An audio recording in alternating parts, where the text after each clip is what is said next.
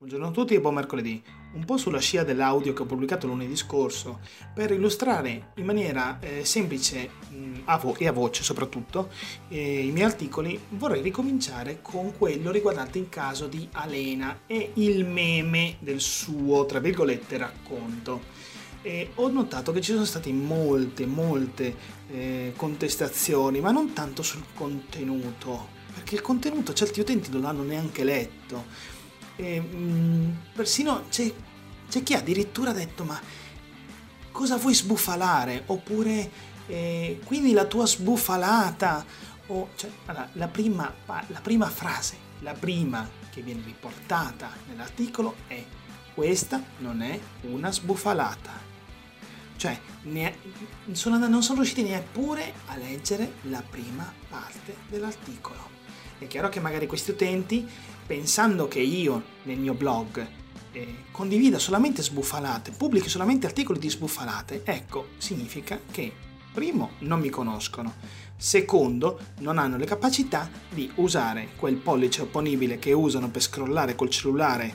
Eh, diciamo, scher- le, le, la timeline di Twitter, di Facebook o di quant'altro, non sono, non sono capaci di cliccare dentro l'articolo e avere la decenza di leggerlo. Eppure il mio blog è, è fatto per essere letto tramite mobile, ho impostato anche AMP, ho impostato tutte le possibilità per poterlo leggere anche con velocità attraverso i social network. Eppure niente da fare, ma questo purtroppo è una cosa assai normale e capita però anche dall'altra parte, perché a volte cosa succede? Che l'utente che magari mi segue e vede un mio articolo di questo genere, che cosa fa? Condivide e dice, ecco, Puente ha sbufalato.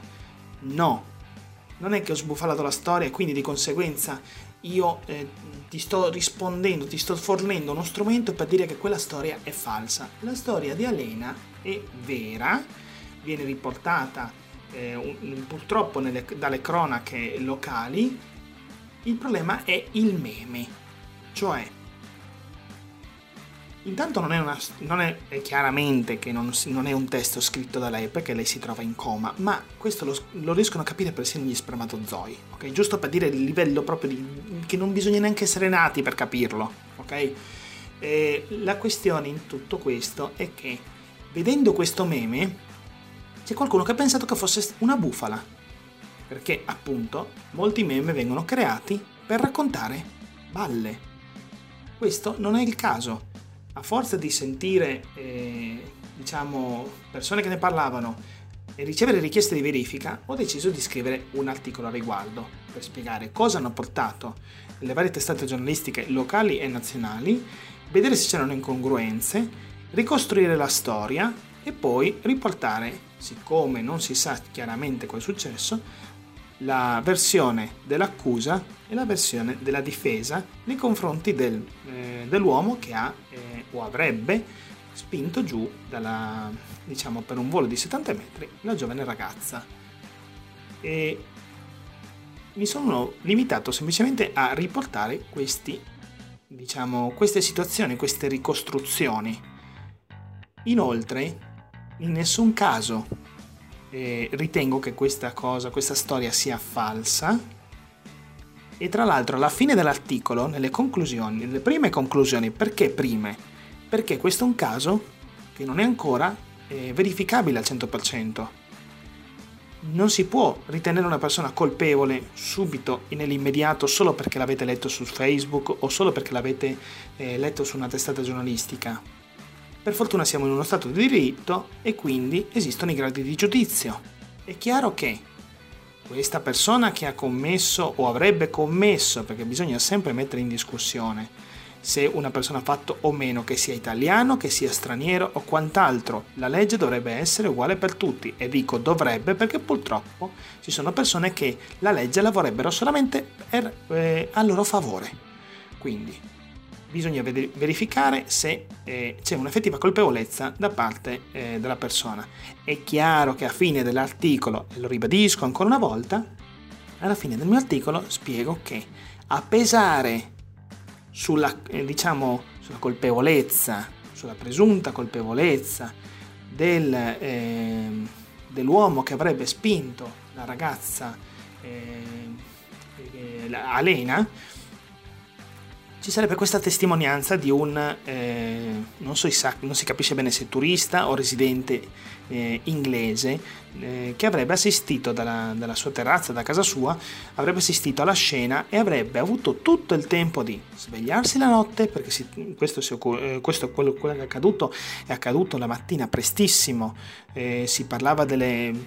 c'era una telefonata addirittura da parte della ragazza ehm, per dire a, a, ai familiari insomma che eh, stava bene, che stava per tornare a casa, erano tipo le 4 e mezza del mattino, quindi immaginatevi solamente un inglese che una persona, comunque, lasciamo stare l'inglese, che una persona che si è alzata dal letto, ha sentito dei rumori, ha sentito delle discussioni, tanto da doverlo, eh, diciamo, incuriosito e, e mostrandosi poi nel, nella terrazza, nella finestra, quello che è, e, e dire, ma potrei anche filmare col cellulare, ma è troppo buio, lascio perdere, torno a dormire.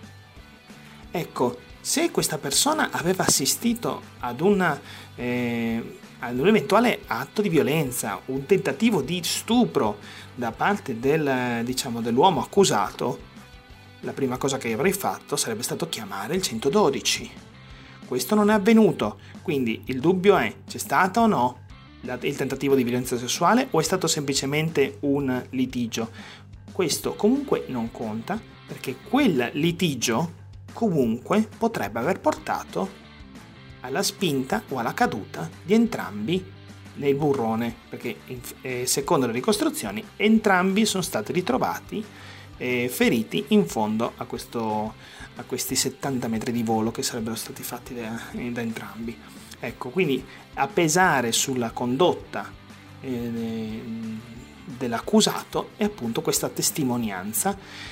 Purtroppo al momento non si può dire niente di certo è chiaro che eh, la situazione è questa e non si può ritenere appunto una sbufalata. Si tratta di riportare i fatti che sono stati riportati, ricostruendoli, vede- cercando di vedere se c'erano delle incongruenze fra questi, non come nel caso di Battipaglia, che è una cosa di cui ho già parlato eh, in un articolo che magari vi spiegherò anche prossimamente, perché ci sono tante eh, diciamo, eh, situazioni un po' particolari da raccontare riguardo a quell'episodio. Comunque, tornando al caso di Elena, ripeto, non è una sbufalata, bisogna stare attenti, bisogna leggere gli articoli, perché altrimenti si fa la figuraccia. E sinceramente inviterei chi mi legge, chi mi conosce, chi mi segue, di leggere prima di condividere impulsivamente, perché è proprio la, eh, la condivisione compulsiva, eh, il fatto di non informarsi bene, cioè dovete leggere, dovete leggere i miei articoli prima di commentare. Che vale, questa regola vale per me, vale anche per tutti gli altri. Non ci sono scuse. Un'ultima considerazione che voglio fare in questo audio è riguardante il concetto di meme ci sono stati quegli utenti che ovviamente convinti nella loro eh, diciamo abitudine magari di, di diversi contenuti online che il meme sia un qualcosa che solamente divertente. È chiaro siamo abituati a vedere tutti questi meme con personaggi con eh, faccine con eh, pupazzetti e quant'altro che fanno simpatia in un discorso o comunque per diciamo prendere in giro qualcosa o una situazione o qualcuno anche. Però in tutto questo tempo io ho dovuto spesso trattare meme che però non sono per niente simpatici e contengono materiale che è altamente diffamatorio e allo stesso tempo contenenti bufale pericolose o comunque che creano un po' di disordine eh, nelle discussioni social. E non solo, perché poi queste discussioni vengono portate al di fuori dei social. Ricordiamoci che internet, tutto quello che voi vedete e, e condividete, poi parla- ne parlate con i vostri amici. Uscite da internet e poi ne discutete magari davanti al caffè. Hai visto quel meme? Hai visto quella cosa? Ecco, chiusa parentesi. Allora, la definizione di meme. Ok? E io spero tanto che qualcuno, prima di commentare cioè, il mio desiderio, il mio sogno, che una persona prima di commentare eh, che un meme è una, solamente una cosa divertente, ah, mi piacerebbe che andasse eh, anche sul sito della Treccani, per esempio. Ma banalmente, banalmente, con tutto il rispetto che io ho per la Treccani, banalmente intendo nel senso che prendo eh, San Google, che veramente a volte San Google, se lo si sa usare veramente, è un santo, si prende, si scrive definizione meme e si arriva magari al sito della Treccani. Lo vado giusto a leggere, giusto un attimo, perché non voglio dirlo con le mie parole, voglio dirlo con quello che è scritto nella Treccani. Meme, singolo elemento di una cultura o di un sistema di comportamento replicabile e trasmissibile per imitazione da un individuo a un altro o da uno strumento di comunicazione ed espressione a un altro. Giornale, libro, pellicola, eh, cinematografica, eh, sito internet, eccetera. Allora, è chiaro che una persona che magari mh, mm, non riesce a concepire le cose bene, eh, questa prima definizione non va bene, cioè già, già, va, già magari parte in palla. Ecco, seguiamo la seconda parte. I meme digitali sono contenuti virali in grado di monopolizzare l'attenzione degli utenti sul web un video, un disegno, una foto diventa un meme quando la sua replicabilità, che dipende dalla capacità di suscitare un'emozione, è massima. L'emozione può essere positiva o negativa, può essere rabbia, può essere divertimento. Non c'entra solamente il divertimento, le emozioni sono molteplici e questo fa sì che vengano creati meme cattivissimi con materiale che può appunto coinvolgervi, come in questo caso, come nel caso di Alena. Nei prossimi giorni pubblicherò un altro audio che riguarderà l'articolo che ho pubblicato oggi in merito allo studio americano e la cosiddetta fabbrica dei troll russi e, e diciamo i collegamenti.